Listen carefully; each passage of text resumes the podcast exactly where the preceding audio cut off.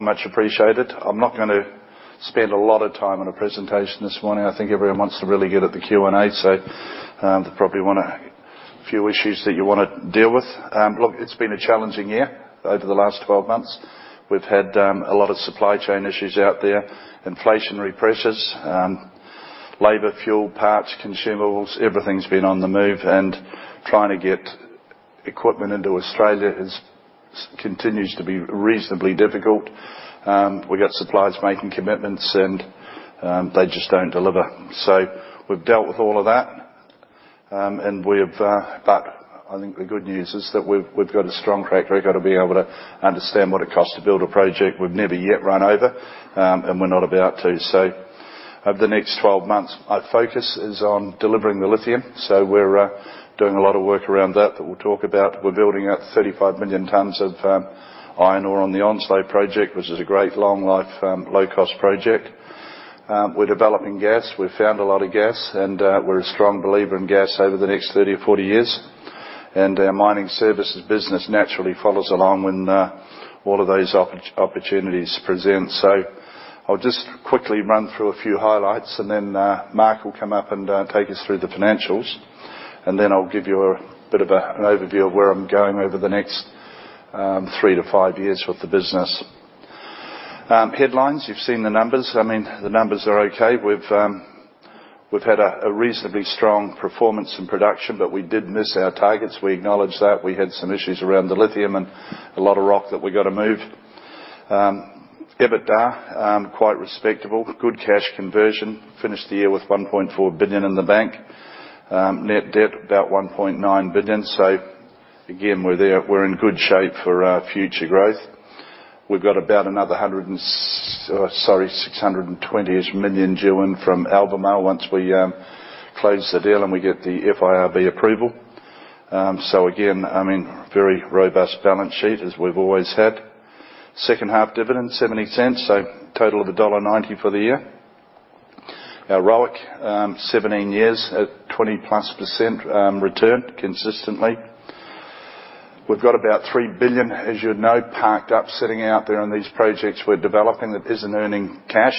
Um, that those earnings will start in earnest from about the end of this year as the lithium really ramps up to its full potential, and um, about June next year when the, um, the iron ore starts contributing. So sitting down around December of twenty-four, we're looking to move that R O I C up about up to around twenty-five, twenty-six percent, so um, fairly healthy. Um, mining services volumes were impacted a little bit. We've had it again by delays that were unexpected. Getting uh, approvals uh, on some of the projects are difficult, um, but good news with that, we've had six new contracts and uh, four contracts that have been renewed, and we again won the Rio Contractor of the Year award worldwide. Um, they've only ever done that twice in the history. They did it in two thousand twelve.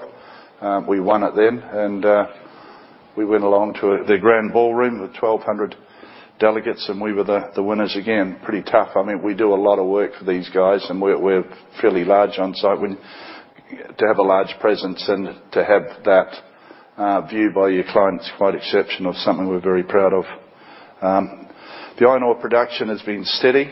Uh, we've improved the product quality. Um, all of the approvals are now through on Onslow Iron, so that's sort of full steam ahead, and, and we're making really good progress on that project.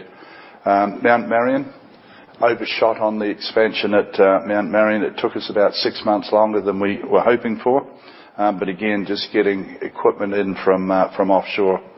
Um, we've got a couple of major cutbacks running on Wodgina and Mount Marion, so we're taking the pain now and we're taking the tops off those mountains. So um, it's about a twelve-month process.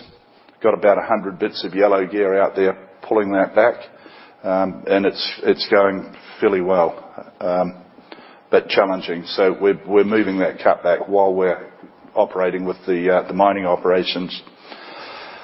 Um, Lithium market, we all know, changed. Um, we've had um, some issues out there with the pricing. I mean, everyone's concerned about price coming down. I mean, I've spent most of my time with lithium around four hundred bucks a tonne, and we're getting three and a half thousand. So, you know, you wonder what the problem is, but um, it's still a very healthy, healthy business. Mount Marion, we put a couple of drill rods down. We got inquisitive. We, I drilled Marion out in two thousand ten to earn thirty percent of the deposit then. Um, as soon as I spent the required capital, I stopped. We put four more drill holes down under the pit about four months ago, and we hit what we call the feeder. So um, it's about fifty metres wide, and uh, we chased it down about eight hundred metres. We suspect that it goes somewhere down towards the centre of the earth, so there's a lot of lithium sitting under there. We'll, we'll develop that out a lot more over the next twelve or so months. Um, we renegotiated the deal that we had with um, Ganfeng, of course. Hydroxide was crashing um, quicker than um, Spod, so um, we pulled up on that. We make actually make more mo- money at the moment selling Spod direct than trying to convert it. Um, we've always remained flexible in that regard with our products. We don't have long-term contracts, so we can um, we can um, manoeuvre when the market changes. And of course, I renegotiated the Albemarle agreement yet again.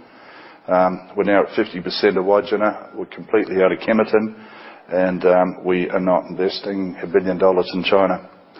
Um, in energy, we had a pretty good time with that. We've uh, bored four holes up in the Perth Basin. Um, three of them have got um, substantial gas in them, um, and one of them's got hot water. Uh, uh, people and safety. Tragically, we had a small contractor that came on um, our site out at um, Cairnsborough, um, and they were putting the, uh, the bitumen on the airstrip, and um, we tragically lost um, a young guy out there. Um, it was tough. I was up, up on site early the next morning with a, um, a team of uh, people to help support our, our staff up there with the trauma. Um, it was something that um, you don't ever forget. It's being investigated by the police and um, um, the mines department. It'll take some time before we get the results of that. We've done an internal investigation. Um, Getting access to some of the contractors' people has been a little difficult, but we're, we're still working on it. Been strongly supporting um, the young guy, Kieran, um, his partner, and he had two young boys, and we've put in a, um, um, a scholarship, so we're providing education for those two boys until they get to year twelve, and then we're going to put them either through uni or apprenticeship, and um, hopefully they'll, they'll be working with us. Tripper. Um, We're in good shape, two point oh eight, we're at industry low standards. I mean, it's um, it, quite incredible when you consider I've got seven and a quarter thousand people out there now throwing rocks around all day, and um, we managed to make sure that we don't even have a Band-Aid, so um, our safety people and our training people have done an exceptional job. Um, well-being around our people, really important. We're creating environments for our people that are very different in the mining industry. We've um, recreated the environment in our head office that we ask people to work in. Um, I have a no work from home policy unless it's for um, health reasons or, or something significant, which I've always had around for the last twenty years. But I mean, I expect people to come in and collaborate. As we all know, most of our people in the mining industry cannot work from home. Pretty hard to drive a dump truck or a digger from there. Um, if we have any entitled people that want to work um, three days a week and get paid for five, they're not welcome with MinRes. Um, but we've got a pretty amazing uh, workforce, and uh, um, it works well. If you've been to our head office, you'll see the environment. They come in in the morning, and they don't need for anything during the day. I'm carrying that out to site into uh, resort-style um, accommodation. So we're upgrading our villages, and we're, all the new villages that go on will be able to um, cater for couples. Um, Attracting new people um, is something that's getting much easier for us now with those sort of facilities we're putting in, um, and the culture that we have in the business, which is very strong. So over the last year, we've grown by forty-five percent in um, number of people. So, as I said, headcount now about seven and a quarter thousand full-time people. twenty-one, we had five hundred fifty women on the payroll. Um, in twenty-three, we got thirteen hundred. Once we open these um, camps up at Onslow Iron in Cairnsborough, Um, that is going to accelerate rapidly. Environment, decarbonisation. Um, W A, we're a tier one um, part of the world. We've got probably the best safety standards in the world. We're the most ethical. We understand and we manage the environment extremely well. I mean, we are probably the best in the world at what we do, and uh, it's something that we're proud of, but we work hard on. We're all committed in the mining industry to, to get to net zero by twenty fifty. I mean, there's a lot of challenges ahead of us to get there. Um, no one's producing any green juice at the Bowser yet, so we're doing what we can to uh, make sure we decarbonise everywhere we go. So we're basically looking at natural gas and solar are the prime source of power that we're trying to change over, and we're trying to eliminate diesel wherever we can. That's sort of the short to medium term focus. We've installed a, um, a battery system and a big solar farm out on the Wanmana site. Um, that's live now. It reduces our diesel burn by about um, three quarters of a million litres a year. Head office, of course, is carbon neutral with a platinum well rating. Um, water, we've got a big focus on water and water reduction, so um, we've reduced our overall water um, across the board by about four point two percent through being able to recycle it better. Um, and we're dry stacking all our tailings now down at uh, Mount Marion, um, something I spoke to a, a year or so ago, where I want to get um, most of our tailings that we have wherever we can, get them dry stacked, so much better environmentally. So look, I'm going to hand over to Mark, and uh, he'll walk you through the financials.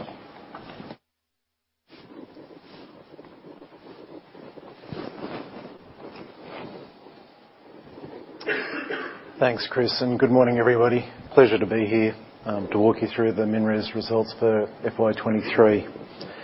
As Chris said, a reasonably strong financial performance for the year.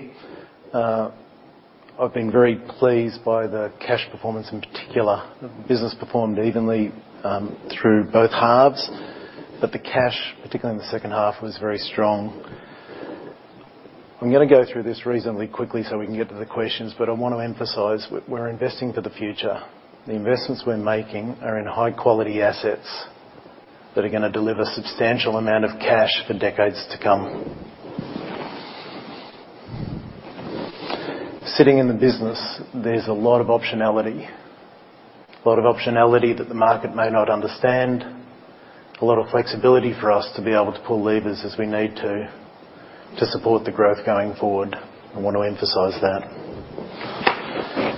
Turning to the P and L, underlying performance, this is pre-impairments, has been very strong year on year, as you can see there, driven by lithium, record contribution, one point three billion of EBITDA in the lithium business. It's two point three times up um, out of the growth out of Marion and Wodgina.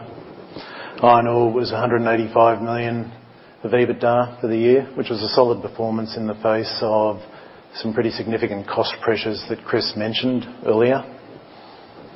Mining services contribution was four hundred eighty-four million of EBITDA, and that was an that was a result that was impacted by timing of award of new contracts and also some of those cost pressures.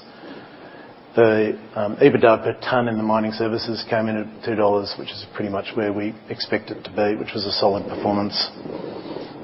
Underlying N P A T was seven hundred sixty-nine million, and as Chris said, a, a fully franked dividend, final dividend of seventy cents, um, taking total for the year to one dollar ninety. Next slide, I won't dwell on, just shows drivers um, on the year-on-year performance. You can see there the impact of both higher costs but also higher commodity prices through the business. In terms of the impairments, Uh, as always, we assessed our asset values at the end of the year. Lower Platts, higher costs cause us to um, choose to impair the iron ore operations in the Yilgarn and at Utah Point, five hundred fifty-two million dollars after tax. That's a non-cash charge, of course. Has no impact on our debt covenants. I just want to emphasise those assets have been fantastic assets for this business over, for over a decade. We estimate that the return on invested capital they've generated is something like twenty-six percent, even after the impairment. They delivered hundreds of millions of dollars of free cash last year, and we expect them to continue to deliver free cash into the future. They provide significant optionality for us also. In terms of the operating, sorry, the cash flow statement, I've talked in the past, and I'll emphasise again, this business has got a very strong record of cash conversion from its operations. Effectively, it was one hundred percent this year in terms of um, operating cash flow, underpinned by a very strong second half performance, as I said earlier. Post-sustaining um, CapEx, interest and tax, the, um, the cash flow was at a, over a billion. I've included this next slide to pick up on one of the points that Chris made earlier. The invested capital, in, in, as we think of it in the business, has grown over the last three years from two point two billion to five point three billion. The investment that sits within that growth in projects like Onslow and others are not contributing to our cash generation at the moment. But as Chris said, as we grow out the lithium expansion and as Onslow comes on middle of next year, you'll see the R O I C generated out of those projects kick up significantly.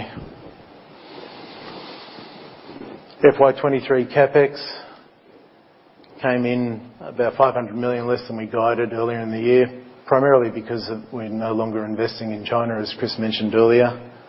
We're a little bit slower to get started because of approvals at Onslow, so we, we underspent at Onslow. A little bit more spend at Wodgina as we've started to accelerate the removal of that hill next to us.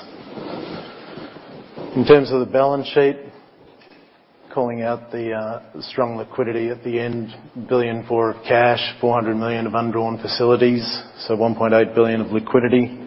As Chris mentioned, we're expecting in the final quarter of this calendar year to receive between three hundred eighty million and four hundred million U S um, from Albemarle as we finalise that transaction, which remains only subject to F I R B approval.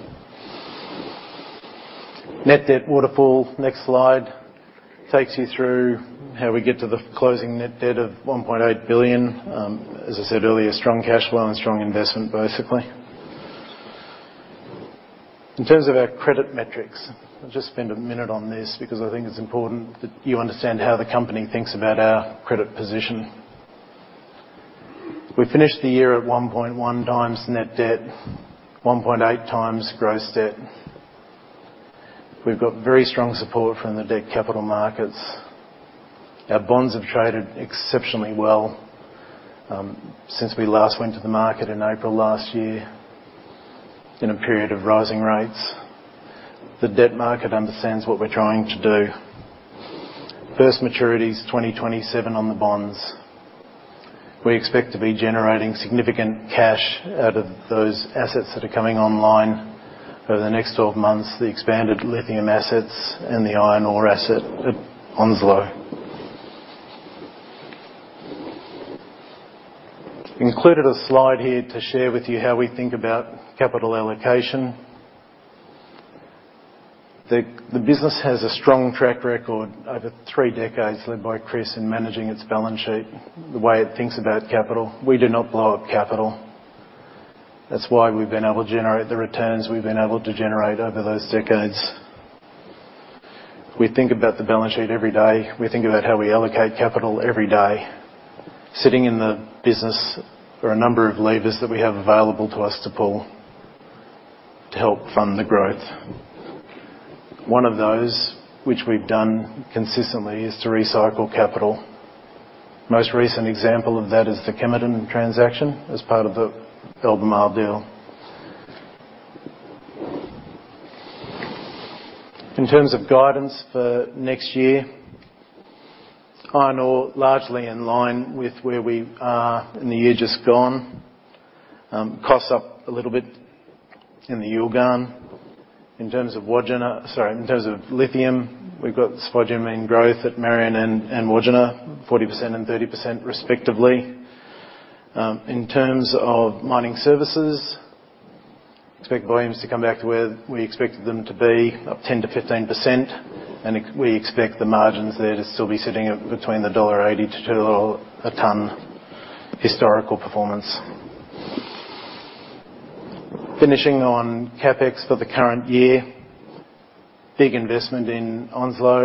Um, some of that spend has been brought into this year from last year because of the delays with the approvals. Just pause for a moment on the gas there. So gas, that number there that you see is contingent on where we get to with government policy. Chris will talk about this a little bit more um, in his next session. If we can't get to a reasonable outcome with the W A government, that number will come down possibly by half.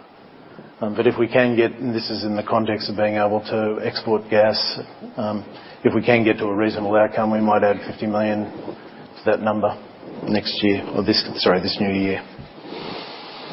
As I said, I wanted to go through that quickly. Lots of time for Q and A after this. I'll hand back now to Chris and he'll take you through the outlook for the business. Thanks.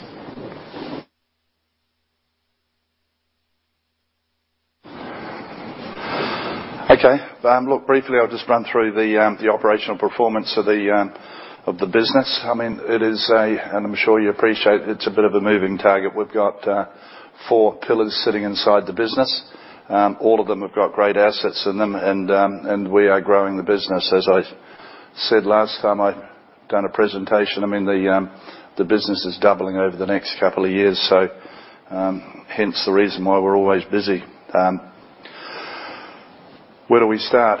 As I said earlier, there's been a lot of pressure around costs, trying to manage them, making sure that we, uh, on one side we're trying to get labour and balance it, um, and on the other trying to manage the cost of that labour. Um, It's a juggling act, and all of the uh, yellow goods now, I mean, we're constantly getting increases in yellow goods that ten, twelve, fifteen percent a year, um, and they just come out of nowhere unexpectedly. Um, we've been able to manage all of that. Mining services are able to make sure that they pass that on to our clients, and that's shared in the right way, so margins there aren't eroding, so all of that's re- gone reasonably well. Lithium, as I said earlier, we got two of the best tier one assets in the world. I mean, it, it's rare to get to own those sort of assets. Um, they need a lot more drilling put into them. Not in my lifetime. There's plenty there for the next twenty or thirty years, but we will be drilling them out over the next year or two. Um, as I said earlier, we're ramping up at um, both the sites, and that's going reasonably well. In terms of our costs, um, our costs are more than double Um, what they would be ordinarily when we're running, and the reason for that simply is that we've got all of that gear up there and we're expensing all that pre-strip as we go. So um, our costs, once we get that um, strip complete, will be under five hundred a tonne on both sites. Um, Wodgina um, has ramped up extremely well. We've uh, we've got a lot of work done there, and uh, do, doing a lot of work around recoveries, but again, I mean, that's gone exceptionally well. We've um, We got about three months of delay again with um, on part of that cutback. We couldn't get into half the mountain, so that gave us a little bit of pain. Um, but during the year, we also, for the first time, we started selling chemicals. So we sold seven uh, seven thousand three hundred tonne of hydroxide. Um, iron ore, pretty flat and boring. Not a lot happening with it. Um, uh, it went reasonably well. It contributes good cash to the business. The two iron ore hubs that we run, they're high cost. We started out with Um, the dregs of the industry, and uh, we've been able to grow, and where we're heading now with um, um, Onslow Iron. I'll be able to talk about that more later, but look, the Yilgarn and the um, the iron ore up in the Pilbara continue to make money every month, so as long as they're making money, we'll keep them operating. Um, Utah Hub, we had a few issues down there around um, Port Hedland and um, issues with the, with the port, but I mean, that's sort of all back to normal. Um, and uh, Onslow Iron, we've spent about Uh, almost nine hundred million. I don't know whether that's a badge of honour or not, but we're trying to get three billion out the door, and as soon as we do, we'll be done. Um, mining services has run pretty well. We had a few hiccups in there. We come off one, one of the big contracts early. We didn't finish, sorry, we didn't get terminated. We finished it early, so we um, done really well for our client. Um, a lot of that gear come over onto the um, the, uh, the lithium on these two mountains. Um, during the year, Um, one hundred percent retention, very, very unusual for MinRes to ever lose a contract. Um, it's happened to us twice in um, thirty-one years. Um, we have had um, six new contracts who have picked up this year, and, and that's it, it's an exceptional year, and we've got probably three or four more out there in the pipeline. These are all decent, sort of round crushing. They're ten, fifteen, twenty-five million tonne contracts, so we're adding real value. Um, we've also... Um, had a couple of uh, plants. My very first iron ore plant I put into um, into the industry up in the Pilbara. Um, it finally, it was a six-year contract for five million tonne a year. It went for about eighteen years, and it was ten million tonne a year. And I mean, the plant doesn't know us much. I got another one on another site with the same client. They've just decided we're going to turn them back on again for the next decade. So you know, sometimes you just get lucky. Um, crushing and processing, we've got three new plants we've just recently commissioned. We've got twenty-six of those crushing plants running in W A now. um, that next-gen technology we've de developed over the last decade is qu quite phenomenal. I mean, just to give you an understanding of the quality of those plants, I mean, we can put thirty million tonnes of crushing capacity on the ground in about four or five months. Uh, we can do it for less than a quarter of the traditional um, type of plant, um, less than half the people to run it, and it'll last twenty, thirty, forty years. So it's high value to our, our clients, and um, the reason why we win so much work. Construction has gone reasonably well. The, the other little secret that we have in our business, we're the only mining company probably in the world that's got Um, design engineering in-house and construction, so we own all our own construction people, our equipment, um, and we know how to build projects. I mean, that's the core of where we come from, and that's another secret to be able to be successful in mining services. You've got to get those plants built at the right capital base. You screw that up, um, and you're out of pocket forever. So construction's gone well. We've um, trained, uh, trained three early in the year up at Wodgina. Um, they brought that on and commissioned it. Um, we're running that alternatively with trains one and two. Uh, Mount Marion, they got that expansion done finally. Um, still a little bit to do down there. Um, haulage, so we've developed, and if you paid attention to the, the pictures, um, those big road trains, they're developed by MinRes. Um, they're proprietary. Uh, a lot of proprietary information and knowledge has gone into them, but they move three hundred thirty tonne payloads, so for less than four cents per tonne per kilometre, we are moving dirt from inland to the um, to the port. So about five and a half dollars a tonne to get our dirt from Onslow or from Kensborough into the port into Onslow. So we started building them specifically just for the Onslow job. They have a dedicated road. There's no interaction with traffic whatsoever. Um, we're going to be driverless by the time we get there. We've got about four of them running driverless now, but we've got the drivers sitting in them. Um, that means that when we go to Onslow, there's about five hundred people we don't need. And more important than the labour, the saving on the labour is the safety. We've got no humans on that road, so um, quite phenomenal. We're aiming within the next three years to have them fully electric. So we're going to have basically trains on rubber wheels. Uh, where else? Just one more thing on them. We were going to build about one hundred forty of them for Onslow. That was the plan. Um, we've got about fifty-one built now, so they're progressively coming out. By the way, they're all built in Western Australia in uh, three workshops in W A, so we, wherever we can, we're manufacturing local to keep our jobs in, um, in Australia, which is really important as well.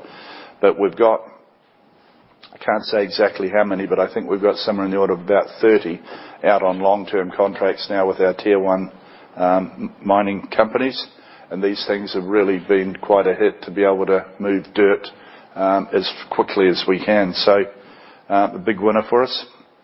And marine, we've started our little marine division. We've ordered five transhippers. You saw them, the first one coming off the slipway up in um, the Costco yard up in China. Um, we've now got two off the slipway.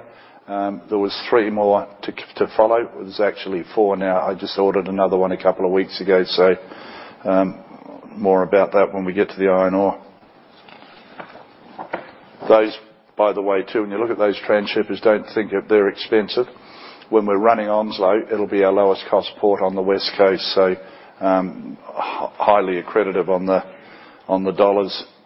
And energy, look, we've We're developing energy. We're bullish on the fact that we need clean energy. We've got to get away from diesel. We've got to get away from coal-fired power. Um, I've heard some people occasionally say that um, we've got to get away from gas. Well, good luck with that because, I mean, Australia right now is make, burning coal to make most of its power. And if we can get that converted out to gas, I mean, I suspect that gas will be around for the next um, forty or fifty years. Um, it's really not our enemy. It's our friend in terms of a transition for all. We've got a lot of gas down the holes in, in both um, Erigala and uh, Lockyer. Lockyer was a monster find. It was one of the better ones done in Australia. Um, North Erigala looks like it's bigger. So we're working towards figuring out um, how we can develop those. We've got about seven thousand three hundred square kilometres of land in the uh, Perth Basin, so most prospective gas country in Australia, um, and we're the largest landholder up there. We've got a fairly intensive program. Carnarvon Basin, we just recently bought out our partner, Buru Energy. They had twenty-five percent. We've bought them out. We think that's a very highly prospective area up there as well. It's right in the heartland of our Onslow project, um, and it's right beside pipeline, so um, we're going to work on that in earnest. So that's sort of where we're at for the year. Um, I'll just give you a bit of a rundown on uh, where we're heading, where I'm taking the business over the next sort of two to five years. So mining services, look, basically from the beginning of this year to end of twenty-four, calendar year twenty-four, the business is going to double. And how do we do that? So we've got a bunch of what you guys call external contracts, so out there with a lot of clients. We look like we're spreading out over to Queensland um, and possibly up into the Northern Territory with some of our hardware. Um, and that's all just by demand, and that's sort of um, the equipment we've got is, is in demand, and um, our clients love it. Um, we used to say that we were a, a pit-to-port contractor. We're now a pit-to-ship, so we're unique in that sense. We're the only ones in the world that can take iron ore or any sort of commodity out of the ground, process it, um, take it into the coast, and um, put it on a ship. And we can pretty much do that worldwide now, so it's something that we're sort of pushing. Um, I'm not pushing the worldwide bit right at the moment because we've got a bit on our, our plate, as you know, and I've got to kind of get through to about the middle of next year so we can breathe a little bit and have the cash pouring in. Um, we're also in the mining services business going forward. I mean, aside from all those things you know that we do, we're sort of really starting to, we're getting into the rehab quite a bit with a couple of our larger clients, so we're out there doing quite a lot of rehab work, which is, it's a good thing. I mean, we're Um, we're, we're very, very good at it. We've opened up a technology centre over the last eighteen months. We've got a pilot plant. We're doing a lot of lab test work um, around tailings. There's an awful lot of metal and material in tailings dams right around Australia, and we've had some very good breakthroughs on how to be able to separate and get some uh, quality product out of some of those uh, big dams. As I said on the workshops, we are Uh, the largest workshop owner in W A. We've got one hundred twenty thousand square metres under cover at the moment, and we're about to develop another one hundred sixty thousand, so just growing our capability on being able to do maintenance and manufacturing and making sure that we're making everything that we can in, um, in W A. Um, our safety record with our innovations makes us in high demand with our customers. Next-gen crushers have been a huge hit, and they just keep getting better and better. Um, they're world-class. Um, and highly sought after outside of Australia as well as um, around. Road trains, as I said, are going well. Transshippers um, we've got uh, under control, and we are looking at um, um, a lot of uh, a lot of equipment coming online over the next eighteen months. So um, the lithium overview, um, not a lot more to say about that. I'll probably um, continue to do what we're doing. We're going to get Um, train one and two, they'll be getting fresh ore um, by late this year, one hundred percent. We're getting days now where we're getting quite a lot more fresh ore than we expected, so we got those plants that are pumping out um, on a regular basis. I'm seeing eighteen hundred to two thousand tonne a day coming out of uh, um, those two trains. Um, they're sitting on about three hundred thirty thousand tonne a year run rate. That's spasmodic.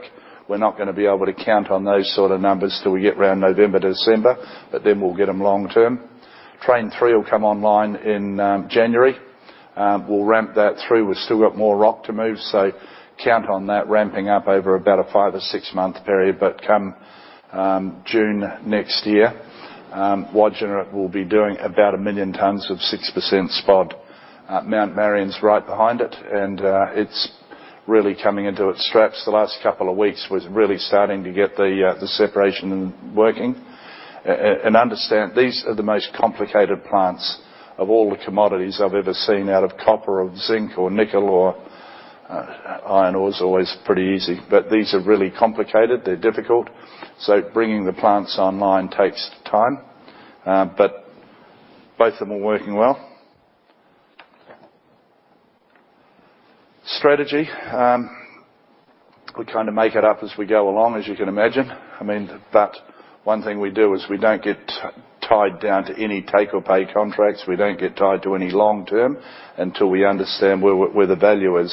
And we've always been able to flex and twist and make sure that we're capturing the right sort of prices. We've had moments last year where we were selling um, hydroxide for eighty-one thousand dollars a tonne. We were probably the only ones in the industry that were doing that. Um, I'd love to see those days come back again.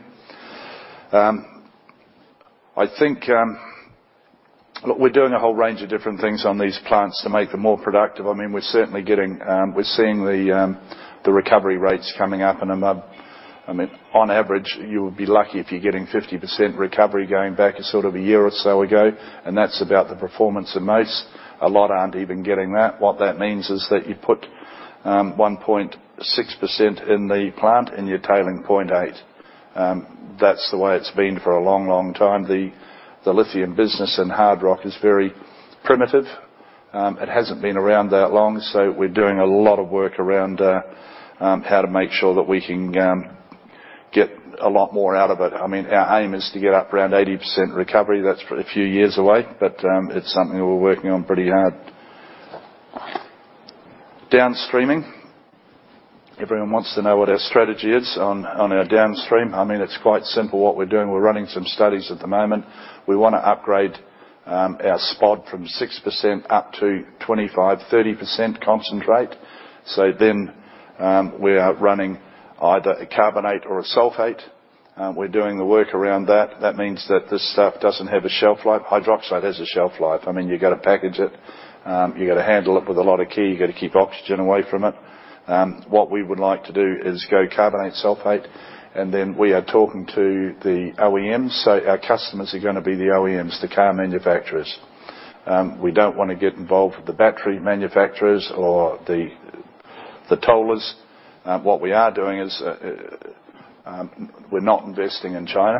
I mean, I had a commitment to put a billion dollars in there, and then I just simply pivoted from that and just didn't go there. Um, China and um, Australia have had some issues in the past. It's high risk for us, um, and I don't want to go there. And I want to be able to go directly with our product in Australia. We've got the most ethical product in the world. I mean, anything anything coming out of Western Australia is more sought after than any other product that comes out of South America um, or Africa, and that's what they want. So I want to be able to go direct to the O E Ms. We're talking to them. Um, we're talking to the head of Um, a range of different um, vehicle manufacturers. They're very keen to, to get something bedded down, but we've taken our time because there is no rush. We want to make sure we get the right deals done.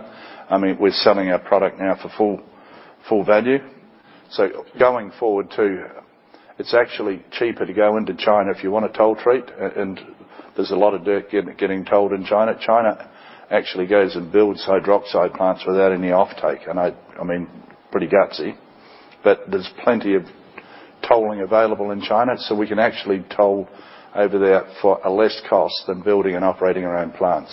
So that's the reason I just don't want to be. It's really simple. It's just a money thing. The reason I'm I'm not building anywhere at the moment. But when we do build, I'm hoping it's in Australia. If we can't get around that with the capital and the help from the government, then we'll build somewhere in Southeast Asia. Um, and then we'll be able to, we want to make sure that that's aligned with the, the U K um, and the uh, North American markets, and, and um, we will um, probably finish it off tolling out there. We, we've been made offers where we can get um, free carry um, in hydroxide plants in both Europe and, um, um, and the U K, and I think the same opportunities available. I mean, there's a huge amount of capital available out of those areas now from the government, and, and they're not loans, I mean, they're grants. So we'll probably have, by the time we get to about December, we'll have a very clear view on who we're dealing with and what we're going to build, and we'll be able to make some more announcements, hopefully around um, A G M time or maybe a bit beyond that. So more to come on that. Um, where are we going on iron ore? Um, Onslow is our focus. We've got two key focuses. We've got Onslow Iron, and then way down the track beyond that, we're up in the Pilbara on that, berth three. We've got a joint venture with um, Missus Reinhardt and Hancock. So we've got um, a berth, last Cape Carrier berth in Port Hedland, um, forty million tonnes, so that's shared between us. And I've also got um, twenty million tonnes of capacity on the, uh, the Roy Hill rail for, for life. So very good partnership I've got with um, Hancock. Um, that's going to take some time. It's probably um, a year and a half before we start spending any sort of money on that. um, and by that time we'll be halfway through the ramp up in, um, in Onslow. So what am I looking for down in Onslow? We're going to have first ore on ship around June next year. The ramp up period there from the first twelve months will be hitting nameplate around thirty-five million tonnes um, within twelve months. I'm hoping to get it a bit sooner, but count on taking the full twelve. eighteen to twenty-four months out, we'll be at forty million tonnes. Um, and then we have got a pathway to go from forty out to fifty. Now, I'm, I'm guessing on that one, so beyond the forty, probably about another eighteen months, and we'll be there with another ten million tonnes. Um, higher quality products, so we'll be blending all of that. Um, and um, the more tonnes, obviously, we put over this, the, the less the, um, the unit cost is. But uh, it's a great project. For those that don't know, with the Onslow Iron Project, it's a joint venture um, at the mine site where the ore is, um, and that's a J V. MinRes have got sixty point three percent of that. Um, the balance is between um, Baowu uh, from China, POSCO, and A M C I from the U S. So they have forty percent, roughly thirty-nine and a half. From the gate at the mine all the way in, so the road, the haulage, the crushing, the port is all owned by MinRes one hundred percent. So we own that supply chain, and we own obviously the transhippers. That turns into a uh, mining service, great mining services contract that'll last, you know, beyond fifty years. And the um, obviously, owning the uh, the road is um, quite an asset, and uh, something we're looking at at the moment. It's um, the time we finish these sort of assets, they become a bit lazy, and they're sitting there with capital tied up. So we're going to have a look and see what we can do with those kind of assets going forward.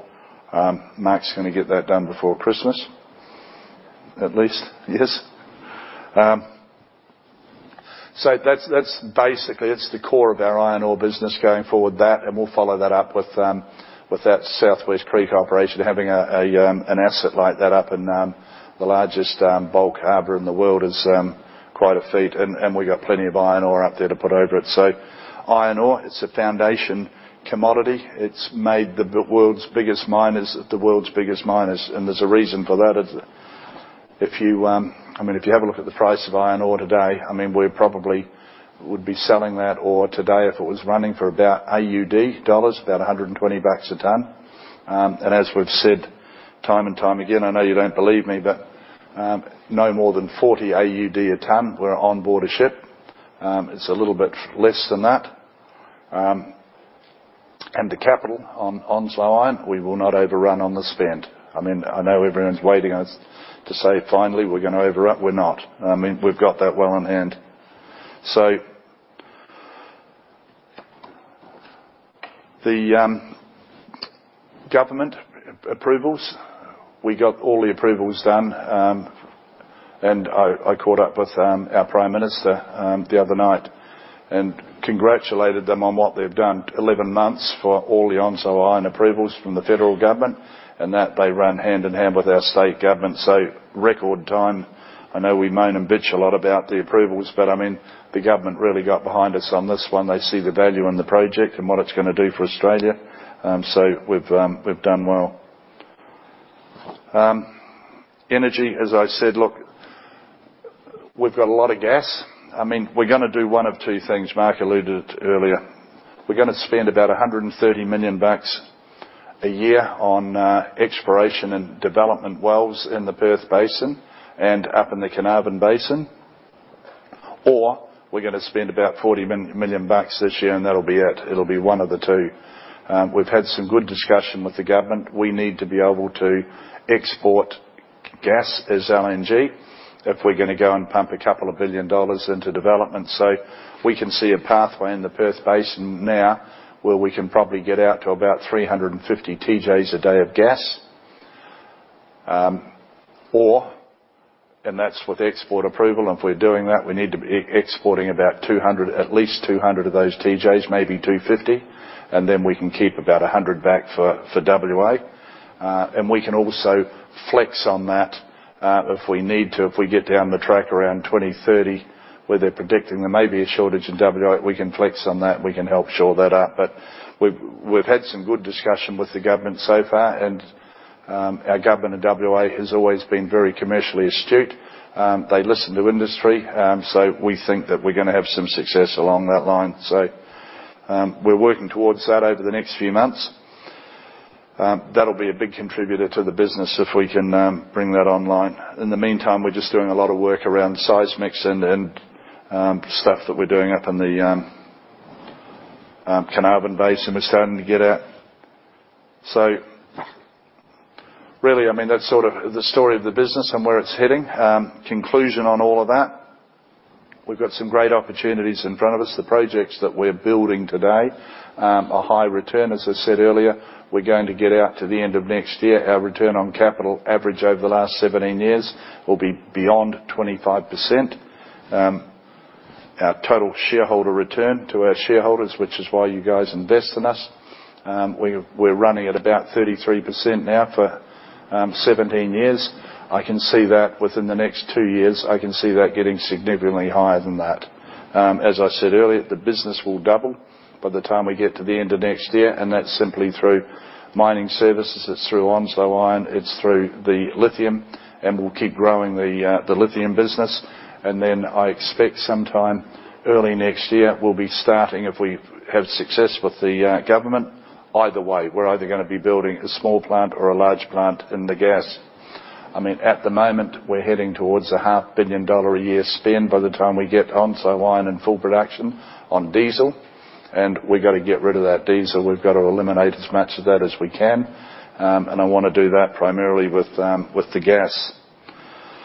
So if you just think about it like this, by the time we get to June next year, we'll have three trains running full steam at um, Wodgina. Uh, Mount Marion, um, by the time we get to the end of this year, will be in f um, full production.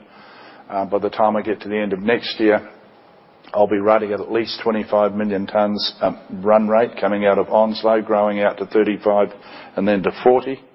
Um, and the mining services business would have doubled by then, um, and we'll have we'll be able to enjoy that income.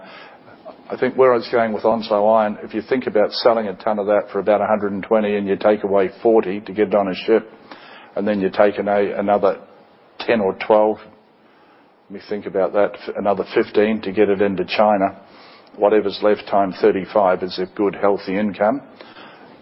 Beyond that, for the first, uh, so we've funded the whole project, so our partners owe us money, so eighty percent of their margin Um, going forward comes back to MinRes um, to repay those um, the loans of building it. So our cash inflow out of Onslow Iron is significant over the first um, couple of years and beyond. I mean, it's um, it's just a great long-term project.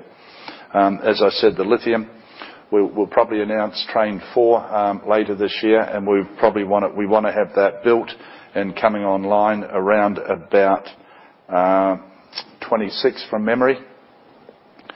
Uh, we've also started the approvals process on trains five and six, and we, um, we're going to be a, a major producer both in, in spodumene and downstreaming. So funding, I mean, I hear some noise around our balance sheet occasionally. It drives me insane. We've been doing this. I started this business thirty-one and a half years ago. I started with ten thousand dollars in the bank. Someone goes, I'm worried about your balance sheet, and you go, have you ever run a business? Do you actually understand what you're talking about? And I'm not being derogatory, it's just, we know what we're doing. I'm not taking this business to the edge. I never have. I mean, our track record is pretty good. So I just can't stand here and tell you how I'm going to raise cash. But we know that. We have a very solid plan. I mean, I'd love to be able to tell you exactly what I'm going to do, but Um, we can't until the time's right, and, and you, you all know that. So you need to cut me a bit of slack. And I mean, if anyone starts writing about my balance sheet again, I'm going to come after you in a nice way. We got that. So, look, we've got, as Mark said earlier, I mean, we've got a lot of headroom on our balance sheet if we want to go out and do something. The bond market in um, in the U S loves us. Our bonds have performed well, and the reason for that, we perform well. I mean, we deliver. We make a commitment and we deliver.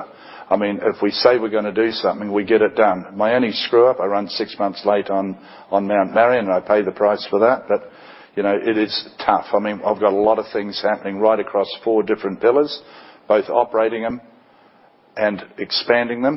and I'm bringing new stuff online that I haven't been able to share with you today, but we will when we get not too far down the track. So we've got lots of headroom to be able to go and raise money. What I said earlier too is when I was talking about some of the assets we've got out there, I mean, if we can get someone that can go and take a shareholding, a forty-nine percent shareholding in an asset, um, and they want eight percent return and I want twenty-five, I think there's business there to be done, and, and we're going to do that, that sort of thing. I mean, I want to make um, our capital um, work a lot harder because I, I see a lot more opportunity out there where I can get twenty-five, thirty percent return, and to do that I need capital to do it. Um, as I said earlier, look, our, our return on invested capital and our total shareholder return, we're at the top of our game. I mean, we're in the top four or five on, on the A S X, and, and we're going to keep doing it. We're going to strengthen that. We're going to get better. We've got very, very solid plans inside the business. We know what we're doing. I've got a great management team, um, and I defy, I mean, we've had a, uh, a company out of Melbourne that's been going through our management team, and me included, and Um, interviewing us and scoring us and looking at where our strengths and weaknesses are, um, and scoring us amongst seven and a half thousand um, companies nationally and internationally. Uh, we're at the top of the spectrum, and I don't mean that in a nutcase way. All right, but we've got an ama- pretty amazing management team. They've got ownership of their business units. Um, they make life easier for me, but I make it tough for them because we keep driving development and, and growth. So, you know, we, we've got some amazing tier one assets. This um, Onslow iron, I mean, there's billions of tonnes in that region, and we've got the supply chain for it. Uh, we're in the best mining jurisdiction in the world. I mean, we've got an amazing federal and, and state government that are very, very supportive of mining and development, uh, and we need to be. I mean, I, what I say to them is uh, with gas, by the time we get to twenty fifty, it'll probably be outlawed. There'll be no more fossil fuel. But right now, we need gas as a transition fuel to get away from burning coal. That's step number one, and that's probably going to take thirty or forty years to do that. We need to take a leaf out of, say, Norway's book, go sell the gas so we can bank the money and we can use that cash to move forward. Um, We've got great partners. Um, we've, we've got a lot of J V partners in, in our business, and they're good partners. I mean, they go from the U S to Korea to um, up to China, and very shortly Japan, where we're partnering up with an, another great partner.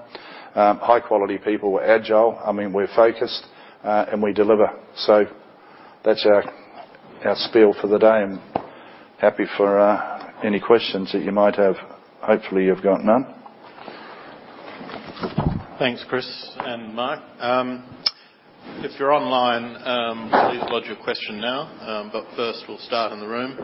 Um, if you can please state your name and affiliation, and try and limit yourself to one question to start with, and we'll come back round and give everyone a chance. Uh, so with that...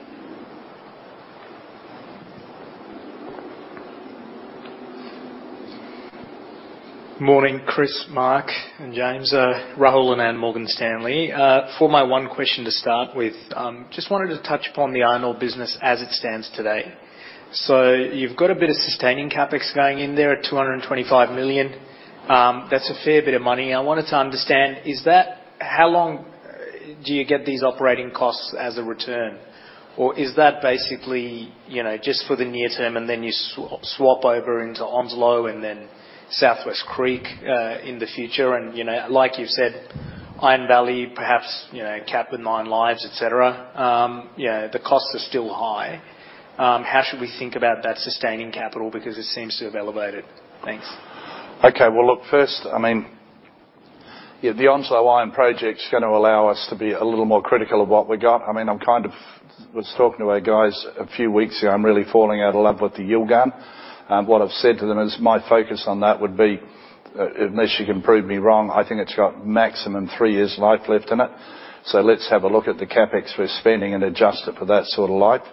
Um, there's some aspiration down there for magnetite. Um, magnetite can be a thirty, forty, fifty year business, and it's it's a greener um, deal. But I, I'd, look, if I had to guess, I'd say that we're going to be out of the Yilgarn, and we'll get a landing in the next couple of months on the fact that I really don't want to spend too much more um, sustaining capital on that place. The north is a little different.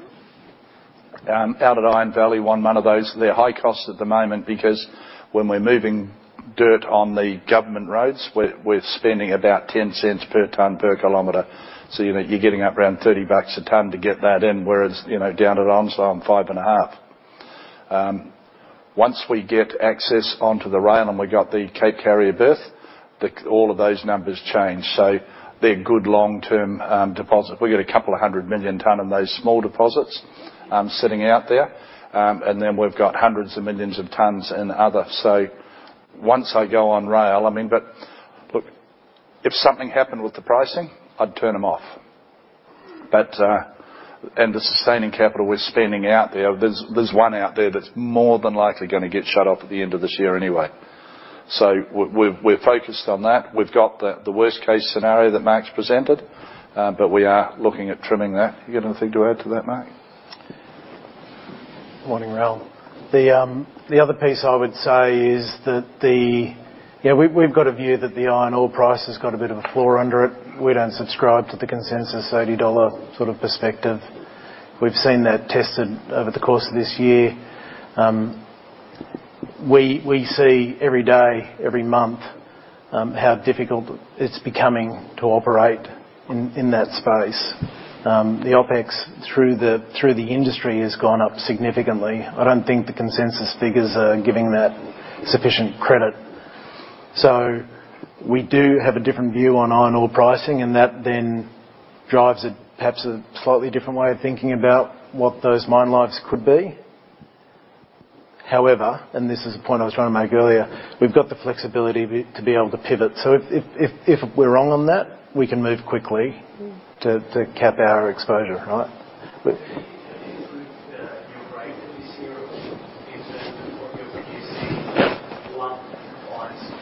yeah, we have. Look, up in the Yilgarn, out in the Yilgarn, over the last sort of twelve or fourteen months, we've sort of gone back to producing lump. Um, we have improved the quality of the ore down there. We're getting good branding out in the market, and we're also out there. We've, we're running um, marketing out of Singapore, and we are getting sort of different brands now up in China. We're getting much more focused on the end users. So there's a lot of improvement in that area, and they've done a lot of stuff too around the shipping. So we're incrementally, we've got inflationary pressure, but we've also got some, some smart people who've done some really good stuff. You'll see in the balance sheet that the inventory number's grown a bit over the year. Um, not all of that's lithium, part of that's iron ore. It's given us that extra flexibility, particularly in the south, to be able to manage the product better and drive better realisations.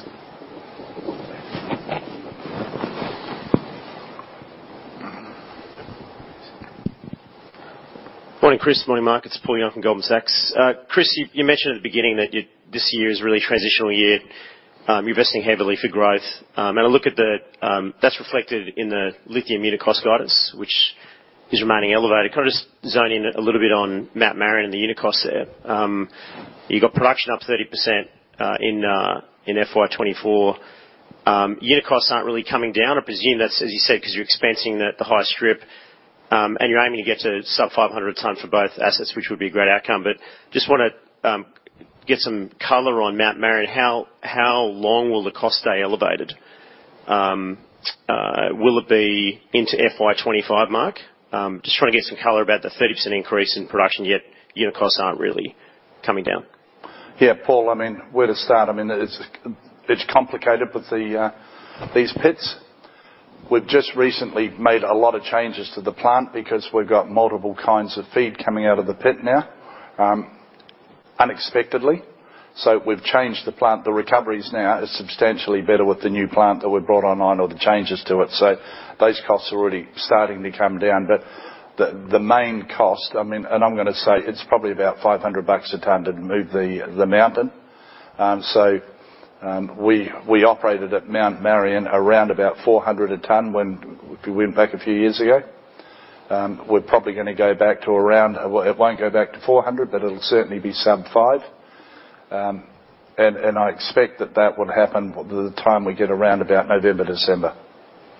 So, you know, it, it's getting there. Look, I, I get results, daily results out of every plant. And I mean, just looking at what Mount Marion's done over the last couple of weeks, it's really, really cranked. It's almost got double the, um, the, the lithium units coming out of it now compared to the, um, the older plant. and I shouldn't say the old plant, but it was that configuration that we had. So just to explain a bit more, these plants, I mean, we're running um, a whole range of the the, the, the core of um, Wodgina is flotation, um, dense media cyclone down around Mount Marion, but then added to that we've got ore sorting going in there now, we've got some flotation, so from the minus one percent, we're losing a lot of product out of that and the, because the ore body's changed.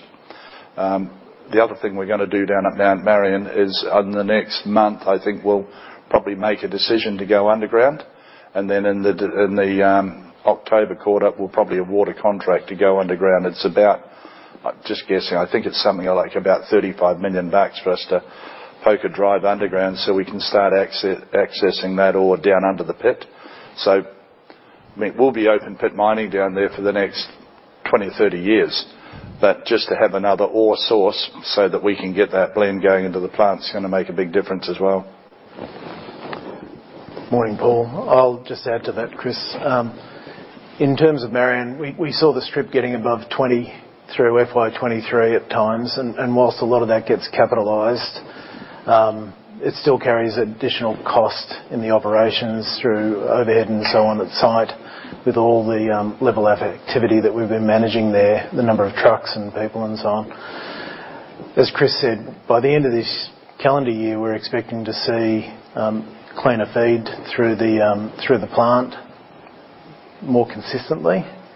I think you'll see that the costs have a bit of a trail on that, but certainly in the second half, we expect them to come down. Uh, great. Um, morning. Thanks very much. Lachlan Shaw from U B S. Uh, just moving to Wodgina. Uh, look, it's great to see that the pre-strip is well and truly underway there.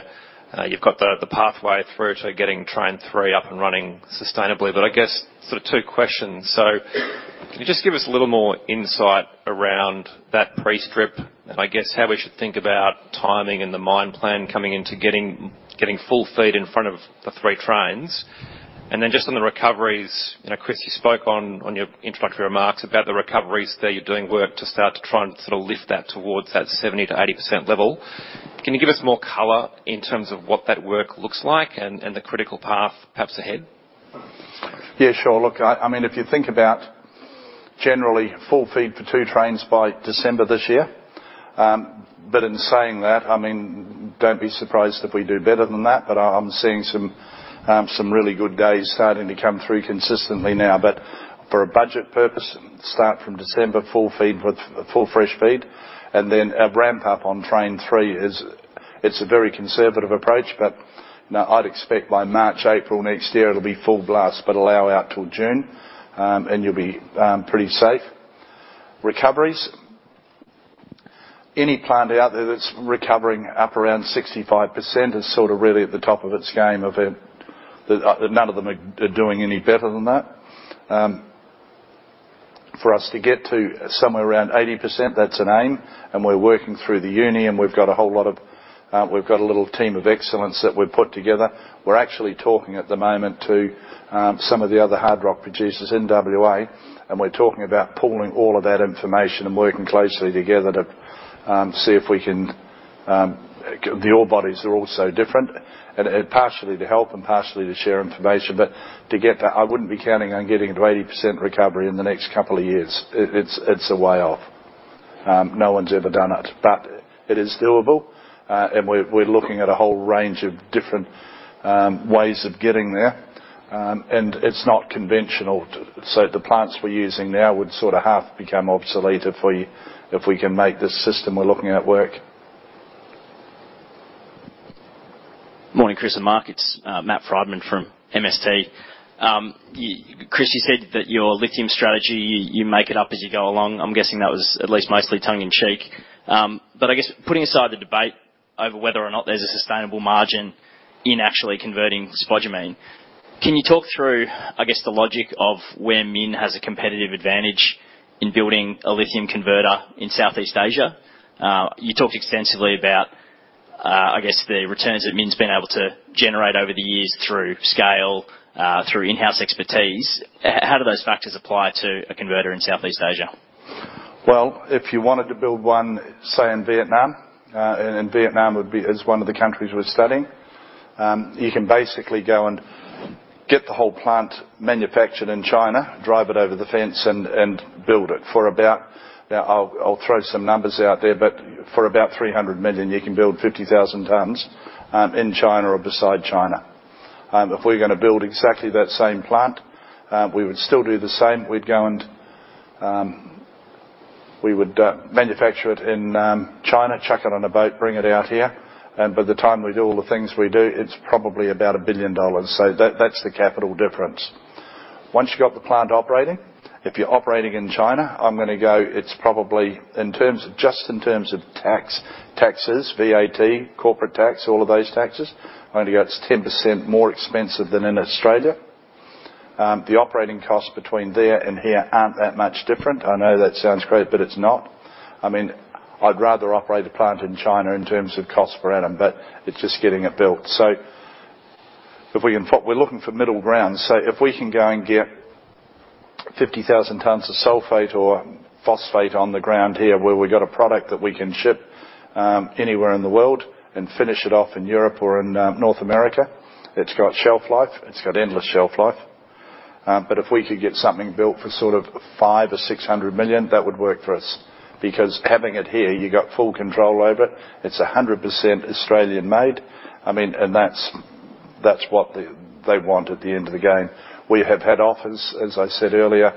Um, they're willing to build hydroxide plants in Germany and, and um, the U K, and they've offered us free carry in uh, in the plants. So, if we go down, if we were to go down that path, we still want to own the product. They'll only be toll treating it for us, and we'd have some ownership of the plant. And when it comes out the back end, we'll have a deal with the O E Ms. Morning, Matt. One thing I'd add, um, you shouldn't assume that we'd be doing the erection and the affixing in different parts of South, Southeast Asia. Doesn't mean we couldn't bring skills to bear, though, to help manage that process effectively. Morning, Chris. Morning, uh, Mark. Carm from R B C. Um, two questions, really, on iron ore.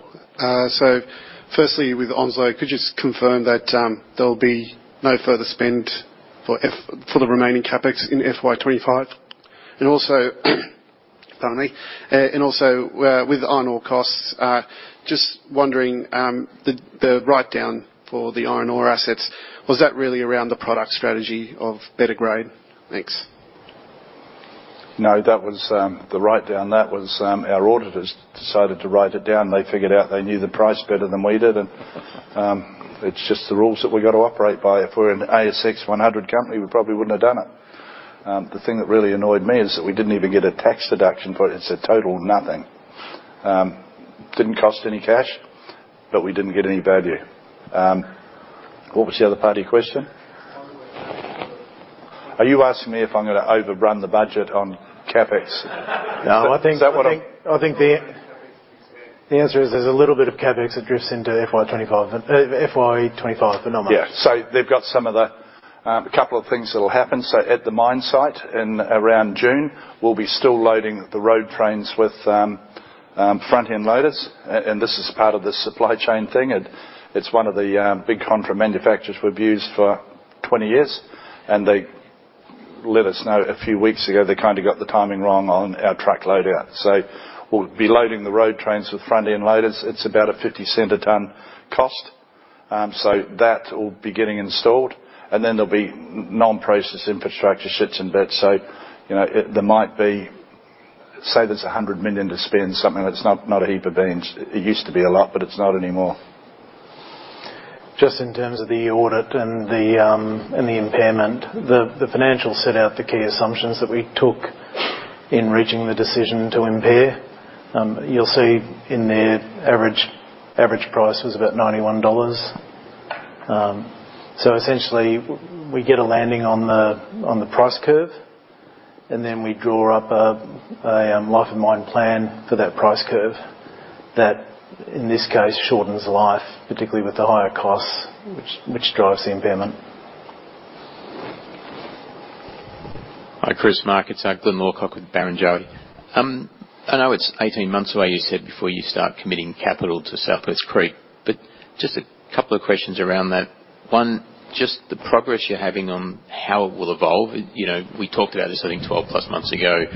You're probably best to tie it up with the existing Roy Hill berths. You'll get better capacity, better capital intensity. So just wondering how talks are going between, I assume Gina's happy to do it, but I wonder how the government's talks are going. And then secondly, any thoughts you can share around the capital intensity of um, South West Creek, or is it too early? Thanks. Uh, okay, where do we start with that? Look, Gina is certainly very happy. I mean, we, we're kind of committed to wanting to do it. Um, we've got till December thirty-first to get to F I D with the government, and it, it's simply that. We get to F I D. Um, we've got work to do in between the things that concern me. Um, the change of the, um, um, the Indigenous... Um, what would we call it, the, the new rules that they brought into play that went from August to the end of, um, end, sorry, July to, in August. Um, they're now gone. They were a significant concern. We had some serious issues happening around our sites very, very quickly. Um, so I wanted to understand how that was going to impact. Um, we've got to make sure that we've got a spur line that we've got to run out to one of the mines, and all of those are impacted by native title. Um, It's sort of in a, a, a no man's land at the moment. Everyone's too scared to do anything, particularly government departments. So um, we're, we're still trying to get our feet on the ground. That is probably the single biggest issue that um, that we've got. And then beyond that, we're doing all the normal stuff you do around making sure that we, we've nailed down what the capital costs are. Um, the intense, I wouldn't want to guess on the spend at the moment. I mean, we're just building the transshipping berth down at Onslow. Gone extremely well. I mean, we've got it done for a bit less than we expected. Got the dredging done for a bit less. I mean, that's the project's going well. So that experience is we're going to translate that up to um, berth three. I mean, there's been a lot of berths built in that inner harbour in Port Hedland, so there's no science to it. We know the ground conditions, um, but we we think we can shave some significant capital off where we thought we were at, but. I think by the time we get, look, maybe to the A G M, I might be able to have some, I, I just don't have the information. And sometimes my guesses get a bit wild. um, we might just check the virtual world. Moderator, could you just see if there are any questions online, please? Thank you, James. For those attending virtually, if you've not yet submitted your text question or joined the live audio queue, please do so now. To ask a live audio question, press the Request to Speak button at the bottom of the broadcast window and follow the on-screen prompts. If you have any issues asking a question via the web, a backup phone line is available. Dial-in details can be found on the Request to Speak page or on the Home tab under Asking Audio Questions. I will introduce each caller by name and ask you to go ahead. You will then hear a beep indicating your microphone is live. Our first online question today comes from Robert Stein from C L S A. Robert, please go ahead after the beep.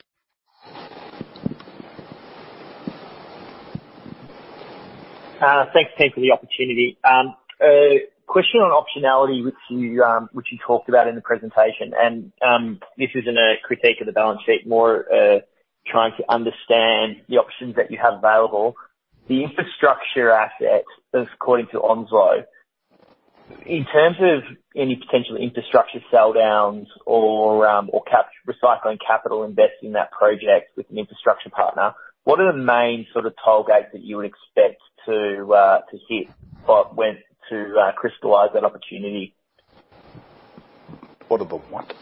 I think, hi Robert, I think the question was, sorry, it was a little bit muffled, but I think the question was, as we think about infrastru- uh, recycling in the balance sheet, particularly with Onslow, what are the key um, gating items we consider in terms of whether we go down that path or not?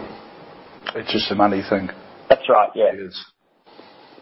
Um, it, it's simply, look, um, we we can um, we can bring in partners, minor partners, that'll put in capital to have that, you know, thirty, forty, fifty-year annuity stream, um, and we can take the capital and um, go recycle it and do um, twenty, twenty-five percent return. Um, and there appears there's a fair old number of them out there that want to do it. Thank you. Our next question today comes from Ben Lyons from Jardine. Ben, please go ahead after the beep. Uh, good morning, everyone. Um, temptation to ask a balance sheet question, of course, Chris, but I'll resist the temptation and, and go instead to the upstream lithium part of the business. Just note that you spent over two hundred million bucks on listed investments during the year, and that preceded the recent acquisition of a substantial stake in Delta Lithium. So I was hoping you can elaborate on your strategy here. Obviously, Mount Ida is proximal to Mount Marion, but the grade that'll be coming out of that deposit looks way lower than the sort of one point five that you're getting out of Marion. So it's hard to see any D S O ever actually displacing whatever you can pull from the ground at Marion. So what, what's your strategy with Delta Lithium, and if you can elaborate on your broader investment strategy? Thank you. Yeah, Ben, thanks for staying away from the balance sheet. Good to hear from you. Um, we do, look, I, I have got a, a very clear strategy on what we're doing down in that whole region. Um, obviously, with um, Delta, um, we liked the dirt, particularly up in the um, the um, Gastro, upper Gastroy and Murchison region. Um, but we have also got a strategy on um, what we're doing with the land down in that, that whole region around Mount Marion. I can't really share it at the moment because if I do, I'm just sharing it with our competitors and they're going to try and copy me. Um, but I promise that within the next couple of weeks, uh, we'll be able to shine a light on it. Maybe even sooner than that, we'll, we'll be coming out with some announcements maybe towards the end of this week. But I just not in a position to be able to do it right now. But it will, I promise it will make sense and, um, or mainly make sense. Thank you. There are no further questions online at this time, so I'll hand back to the room.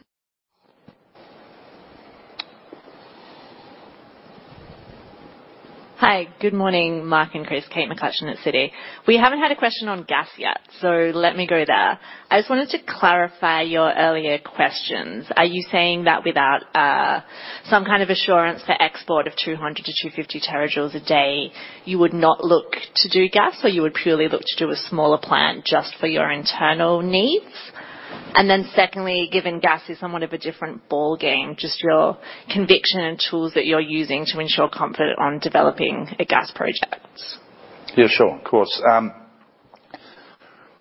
to go build out two hundred fifty to three hundred fifty T Js of gas a day production, um, we're probably getting up there one and a half to two billion dollars.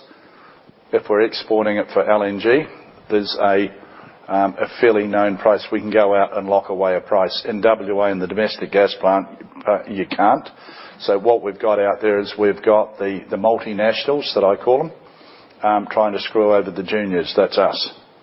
So their expectation is that they're really pushing the government to have the gas producers in W A put as much gas in the market as they can so they can get the price from, say, ten dollars a down to three or four dollars. If that happens, I mean, we have no security in being able to put that sort of capital in. So if we're running on um, exporting, um, then we've got absolute surety of supply and we can do more. So W A gets more gas out of us if they give us surety in, in the investment. So if I can't get that, I'm going to build about a fifty T J a day plant. And that means that there's probably thirty for MinRes and twenty for the local market. And it'll still give um, a return, but it'll seriously save us a lot of um, spend on our on our uh, fuel. Um, if they go the other way, I can probably pump at least one hundred T Js into the local market for a long, long time. So it, it's really simple, but I have the security to spend the cash. What was the other part of your question? Uh, comfort or the children you could get with a different kind of thing. Oh, do I know how to build a gas plant? Okay, okay so... I cut my teeth on gas back in the early days, so I spent quite a bit of time up in Carnarvon. I was up there with Woodside on the development of that. Um, how else can I give you confidence? Um, it's not uncommon, these sort of plants we're talking about. Um, and if we really get stuck, we do what we always do. We just Google it and we figure it out. Pretty much. It's actually Chat G P T these days, but anyway... Um, I, I think the other piece, which, which is which is happening now, is that we're partnering with the right organisations to help through the through the design phase, and as we think about moving in towards um, delivery and then pre-commissioning and commissioning. So, and, and we've got a um, a Canadian petrochemical company on board that we've engaged. Engineering.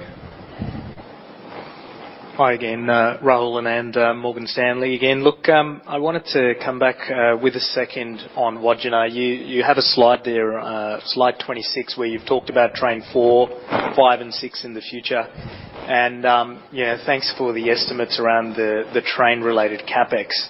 Now, uh, I think everyone in this room appreciates the fact that, you know, there's a lot that goes into developing the mine and infrastructure required to feed these plants. So can you give us a bit of an indication as to how much development requ- uh, would be required in terms of the mine, the extra infrastructure that you require to feed that train for, over and above that capex that you're talking about on that slide? Okay, so when we designed the existing plant, um, it was designed with four trains. Most of the civil work has happened for train four, so we've got the bed that we're going to lie it in. What we want to do is we want to get five and six underway and the approvals as well, and we're going to start prepping the ground for five and six, but there's not a lot. I mean, all of the non-process infrastructure's in place, like the power station's there, the water's there. Um, it was all really designed. I mean, if I owned one hundred percent of it, I probably would have had train four coming online about now. So my intention was to build it a lot quicker. Um, we're doing all that now. So once we get the top off the mountain, it, we're there. So, yeah, we, we don't have a repeat of this. I mean, this is a once-off. And then um, if you want to think about train five and six, is there any sort of estimate you want to provide today? Or No, look, it's largely going to be in line with what we're doing around four. It's not going to be a whole lot of difference. I mean, we're kind of expecting the um, this inflation to start backing off a little bit. I mean, the, the costs have been going up for well, probably about three years now. I really judge that on um, our big Mac is um, the Caterpillar parts. I mean, they come through fairly regularly at the moment, and um, they're starting to back off a little bit. I don't... I think, look, there's, there's going to be, for five and six, there'll be a bit of non-process infrastructure, but, I mean, we've pretty much got everything. I mean, the camp will grow, of course, um, but not a whole lot. You don't need a whole lot of people to run these trains. Um, I am definitely going to spend money on the um, the camp. We're turning all of our camps right across the business into resorts, so just to give you a few scary numbers on that, the um, typical camp, two hundred fifty man camp, is about fifty, fifty-five million we can get them built for. These resorts we're building about one hundred forty million. That's the difference. Why do we do that? Because we need to add um, three to four thousand more people over the next um, eighteen months to two years. We need good quality people. The other thing we need to do is we need to get these. Th- we need to change the way we're doing it. Building these camps um, doesn't work anymore because we're getting mental health issues. We've got a lot of blokes that get into the wet mess and they um, they become inappropriate with their behaviour, so we're trying to turn them into communities. Our big focus is getting a lot more women into our workforce. Um, they're high quality, the women that we've got now, they're better dump truck drivers, they're better at a whole lot of different things, but it's an untapped workforce and we've got to move forward and get women um, much more involved in our business. To do that, we've got to have an environment where they're safe and they're... Um, To do that, I want to have couples, so every room will be capable. It'll have a queen-size bed, it's got a kitchenette, um, big screen T V, lounge, um, barbecue on the balcony, laundry, beautiful ensuite, and I've got about four of them sitting in our car park at um, um, in Perth. So if, if anyone's over there, they're welcome to have a look. But it's like literally like going into the Cable Beach Resort, Olympic pool, anything on the coast. So the one I'm building in Onslow right now, it's going to have a daycare for seventy kids. Because they want to be able to hire the local mums and they need somewhere safe to put the kids. We're really changing the way we're doing things. We're trying to really create communities. I'm building houses in Onslow. I've got ten uh, underway right now, and I'm going to keep building houses and get people residential because, I mean, how do I pay for all that? If I've got a, I'll have a high-quality workforce. We've got them lining up wanting to come and work for us because of the conditions that we're putting them in, unheard of in the mining industry. Um, and they trust us to be able to deliver that. So I'll get another, I mean, th- this is a, on day one, it's a twenty million tonne project. I'm at thirty-five on this thing now. And when I go thirty-five to forty, I'm just going to squeeze the assets and we'll get there. Um, it's cheap what I'm doing. Don't go and write all that. Just behave with your pen. Morning, Matt Friedman from M S T again. Um, while we're talking about uh, Onslow... Uh, clear that there's going to be no CapEx overrun. Um, but on OpEx, uh, was a ton. I don't think that's been updated since you F I D'd the project, um, despite a backdrop of cost inflation in the industry, you know, including some cost inflation that's led to that impairment at your other iron ore assets. So I guess the question is, is forty dollars a tonne still the right number? Um, you know, what, what's gone up since that F I D, and, and where have you been able to save in other areas to get back to that forty dollars a tonne? And also, is forty dollars a tonne the number at thirty-five million tonnes per annum, or is it the number at fifty million tonnes per annum, or, yeah, what's the flex in between? No, there is no, there is no um, sliding doors or windows and mirrors here, I can tell you. The um, forty dollars is still the number. I mean, it's the number at thirty-five million tonne run rate, and it's probably the number at thirty. I mean, when we give you those sort of numbers, uh, no secret, we build a little bit of fat in there just to make sure we don't look silly. But, yeah, it um, will have change at thirty-five million tonne run rate. Um, when we get to go from thirty-five to forty, we've got a few things, so I've got to chuck in another lay-by berth for the, um, the transhippers, so that means that I'll have a transhipper parked in a lay-by berth, and when the, um, the loaded transhipper moves out, it'll slide straight in behind. So, I mean, I've probably got to spend, I'm thinking maybe I might have to throw another fifty or sixty million at the thing to, to go to there, but that, I also need that to go from forty to fifty million tonnes. Um, the other thing to remember too is that that forty dollars a tonne has got my little incremental mining services charges sitting in there, and we make a smidge of each one of those. And we've never made that public, how much those margins are. And we're not going to this time. Uh, Lachlan Shaw, U B S. Um, once more, thanks again, Chris and Mark, for the second question. So just another, um, following on from the last question on Onslow, going to forty to fifty million tonnes. Can you talk to, um, is that within current approved uh, resource reserve mine plan, um, and specifically around native title, um, getting the mine plan into and, and approved to allow that expansion? Thank you. Yeah, so the, the thirty-five to forty million tonnes sits well within um, all our approvals um, that we've got, so it's all in the Cairnsborough region. Um, to go out to um, uh, fifty million tonnes, we're heading one hundred seventy kays further east, so there's another joint venture-owned asset out there. It sits at about sixty-one percent F E, so we want to bring that into the mix, and obviously we blend that through. We're going to blend that through at about four to one. And it really sort of, it almost puts a six in front of everything we're selling, so that makes it pretty attractive. Um, but then, of course, when we do that, I've got another piece of road to build, and I'm really getting to love these roads. I want to, I don't want to build anything near the coast anymore. Um, I think, sorry, um, Lachlan, just one, one point on that. Um, it's an interesting question because you, you're highlighting the optionality that sits in the business, right? But also, the other piece is the um, the planning and the approvals is is far more complex today than it was twelve months ago or eighteen months ago, and so there's a huge amount of effort going into the business to make sure we're trying to anticipate where we're going to need to be five, ten years down the track, and make sure we get in front of it now. That's that's it's a live conversation every day. I think too, just to highlight on these approvals, so. Um, the federal government absolutely bent over backwards to help us get this project going. eleven months is a kind of a record, and, and the state government were just all over it. They have people specifically appointed to make sure that we can get them done as efficiently as we possibly can.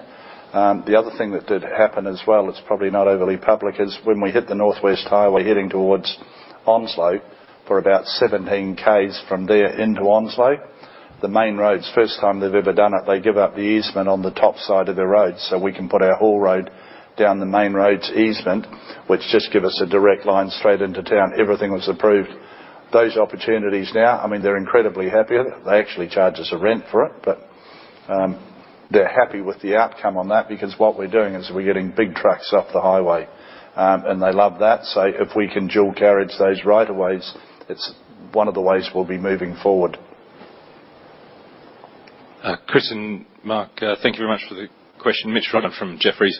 Um, you started to talk to, um, within the mining services, some of the your, your um, the growth opportunities with inside Queensland. I just wondering if you can talk to the sc- size and scope and timing of, of those opportunities. Um, they're working on them now. I mean, I, I think it'll happen within the next six months. Um, they look real. I mean, and most of these sort of opportunities we do are by negotiation. I mean, we're a little bit like like McDonald's. I mean, we, we charge the same amount for our crushing. It doesn't matter if it's good or bad times. Um, we're well known that um, we flatline on, on what our charges are. The same with these big trucks that we're building. I mean, they're, they're attracting a lot of attention. We've got... Um, I think we've got about something like twenty-five of them out there on long-term work now, which we never expected. Um, we actually went in for one of our clients that had a major breakdown on um, on one of their um, big conveyors, overland conveyors, and I think within about seventy-two hours we're moving twenty thousand tonne a shift, which is, you know, unheard of. But, I mean, those are the sorts of things that we can do now. So, look, I, I think... between now and Christmas it'll evolve, and we'll probably have some news for the time we get to Christmas. But some of them, they're slow to react, but these are, are long-term, sticky-type contracts. But, but that'll happen quickly. And Mitch, I'd add, add to that, um, and we've talked about it, and I'm sounding a bit like a broken record, that the, um, the challenges that the larger players are facing in terms of their operations, they don't have the agility that they need to be able to pivot at short notice. There aren't that many alternatives for them. We've got great relationships, we've got the safety track record, which is important to get on the site in the first place. And as Chris said earlier, we're establishing a very strong track record with particularly these large jumbo haulage solutions, which the clients love because it gives them all sorts of options to be able to rethink the way they operate, which they didn't have a year or two years ago. Operator, could we please go back to the lines and just see if there are any other questions, please? Thank you very much. The next online question comes from Anthony Cavanna from Chester Asset Management. Anthony, please go ahead after the beep.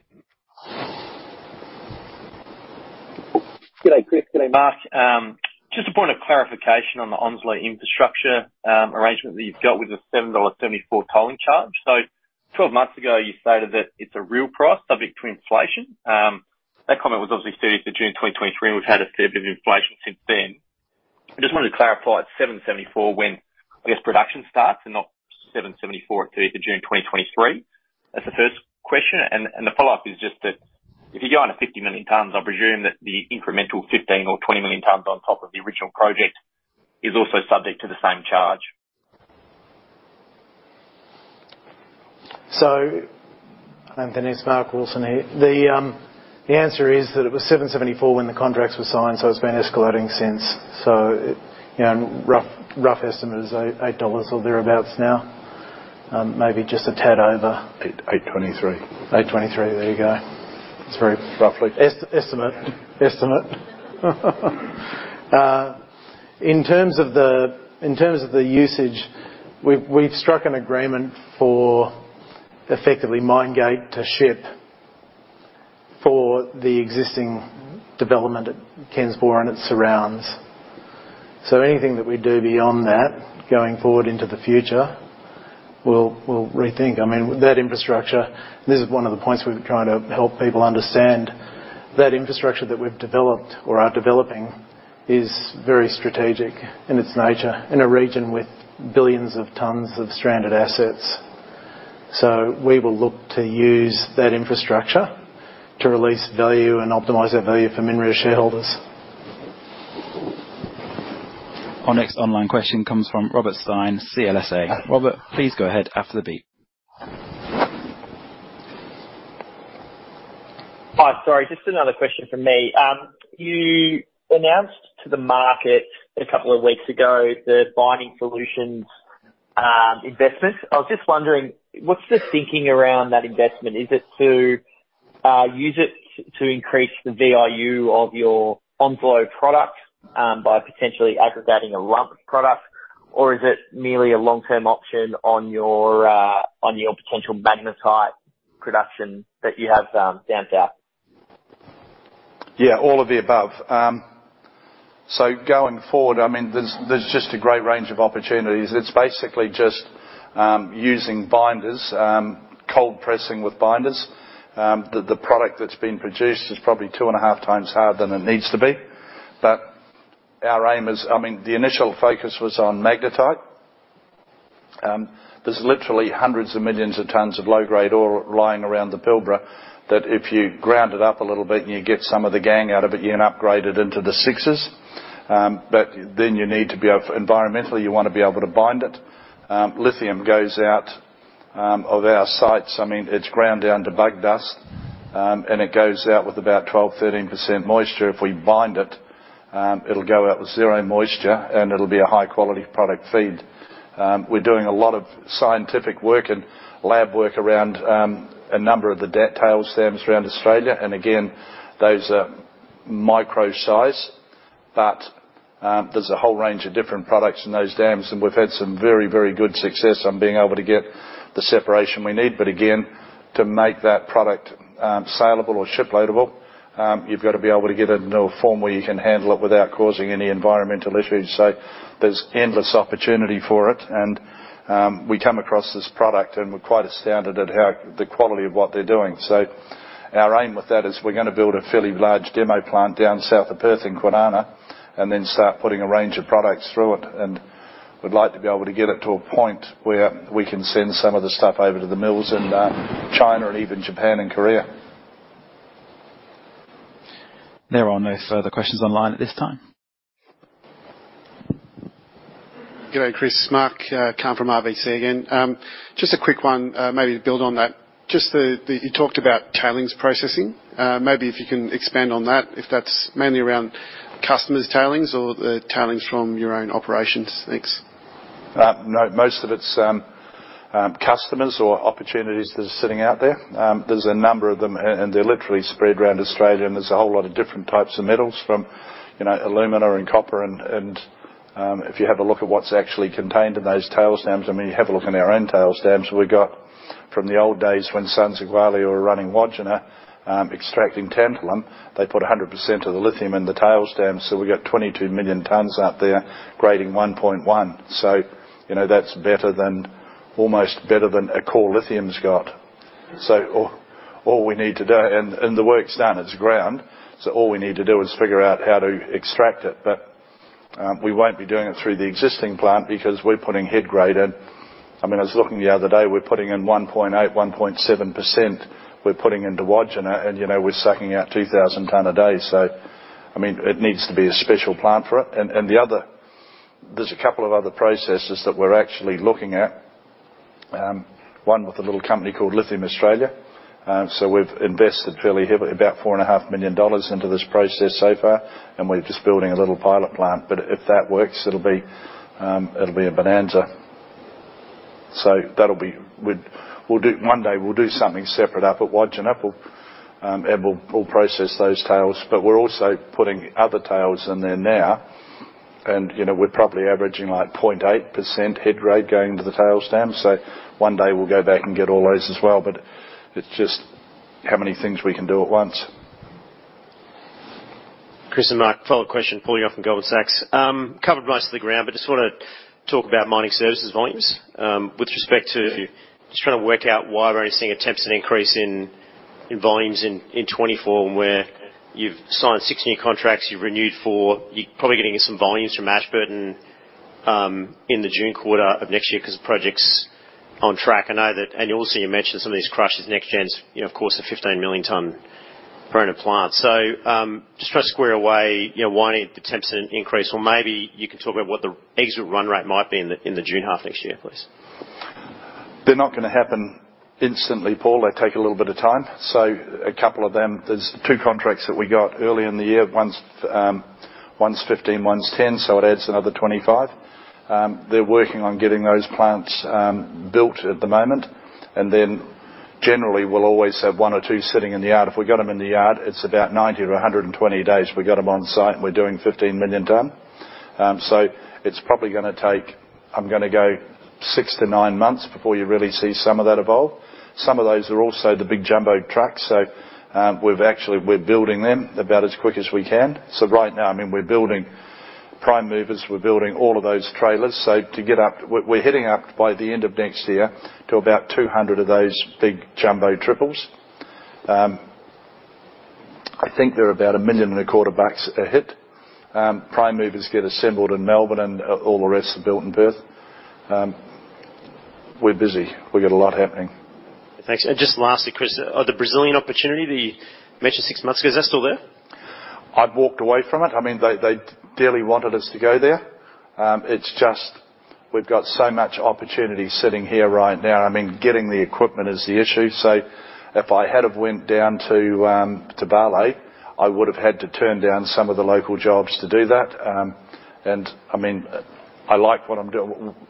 When I can get at a site and back in a day, I mean, we've got total control over it when we're down there. And I, I got to admit, I did get a little bit nervous. I haven't been in South America before, and um, I've had a few friends over the last twenty-five years that have been down there and kind of come back um, a little scorched. So I not quite. I mean, if I wasn't as busy here, I would have given it a shot, because they're very, they're good people, no doubt about that, and they'd be a great client to work with. But um, I just don't have the horsepower at the moment. I know that there will be some that find that hard to believe, right? Because it always feels like there's so many different things happening, but we do say no quite a lot. And yeah, that's a, that's a really good example, because it's a great client. They knew we could bring real value to them. We knew we could bring real value to them. But at the end of the day, even though the margins were going to be strong, the risk return wasn't right. We'll take our last question. Kate, nothing last.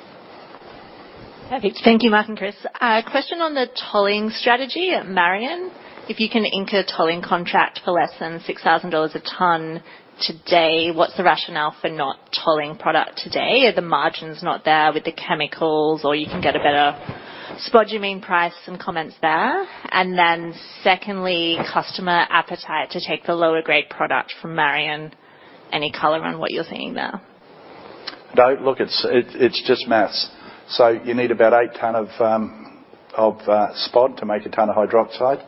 And if you're selling that for around about three thousand five hundred dollars a tonne, and then the end product is about thirty thousand dollars a tonne, it's just not worth going there.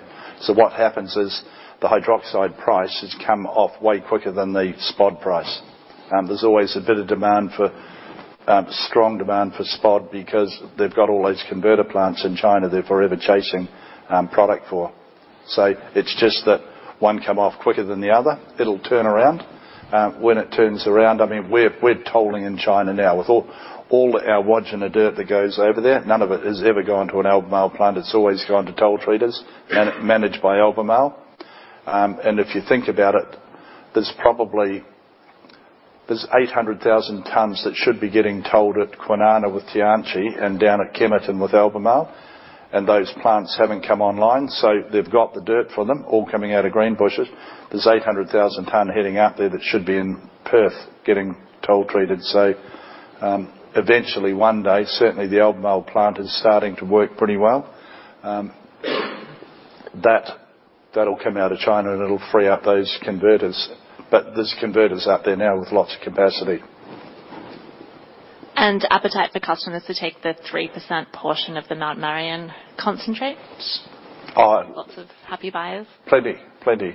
Ganfeng love it. I mean, I mean, you can, Ganfeng are a great converter. I mean, you can literally give them gravel off the side of the road and they'll turn it into hydroxide. They're, they're good converters, um, but they know how to deal with it. It's basically doing what you do with iron ore. You have a whole range of different products from around the world, and Um, and you blend it. And if you can get that blending right, I mean, that's how they make a, an extra kicker out of it.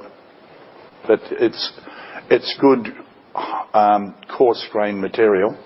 All we're doing to do that, we're just going further down. Normally that would go to tails, and we're just going further down and scavenging that and, and making a product out of it, that, and we get pretty good money for it.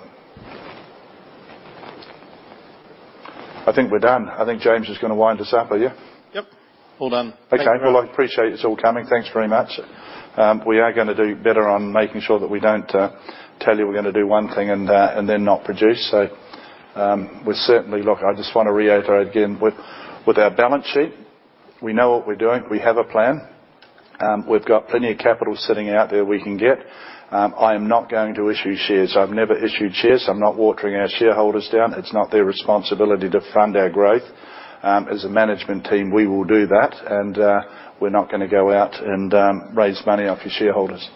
Uh, but we have, right now, um, we have got three separate opportunities that's going to bring capital in this calendar year, and I've got another couple that'll bring it in in the second half of this financial year. Uh, and when you read about it, you'll be happy. So Um, I'm going to have my problem, and I guarantee you I get to the end of June next year and you're going to go, what are you doing with all that cash? You want to pay a, a special dividend? So thanks everyone for coming, and we'll keep doing what we always do.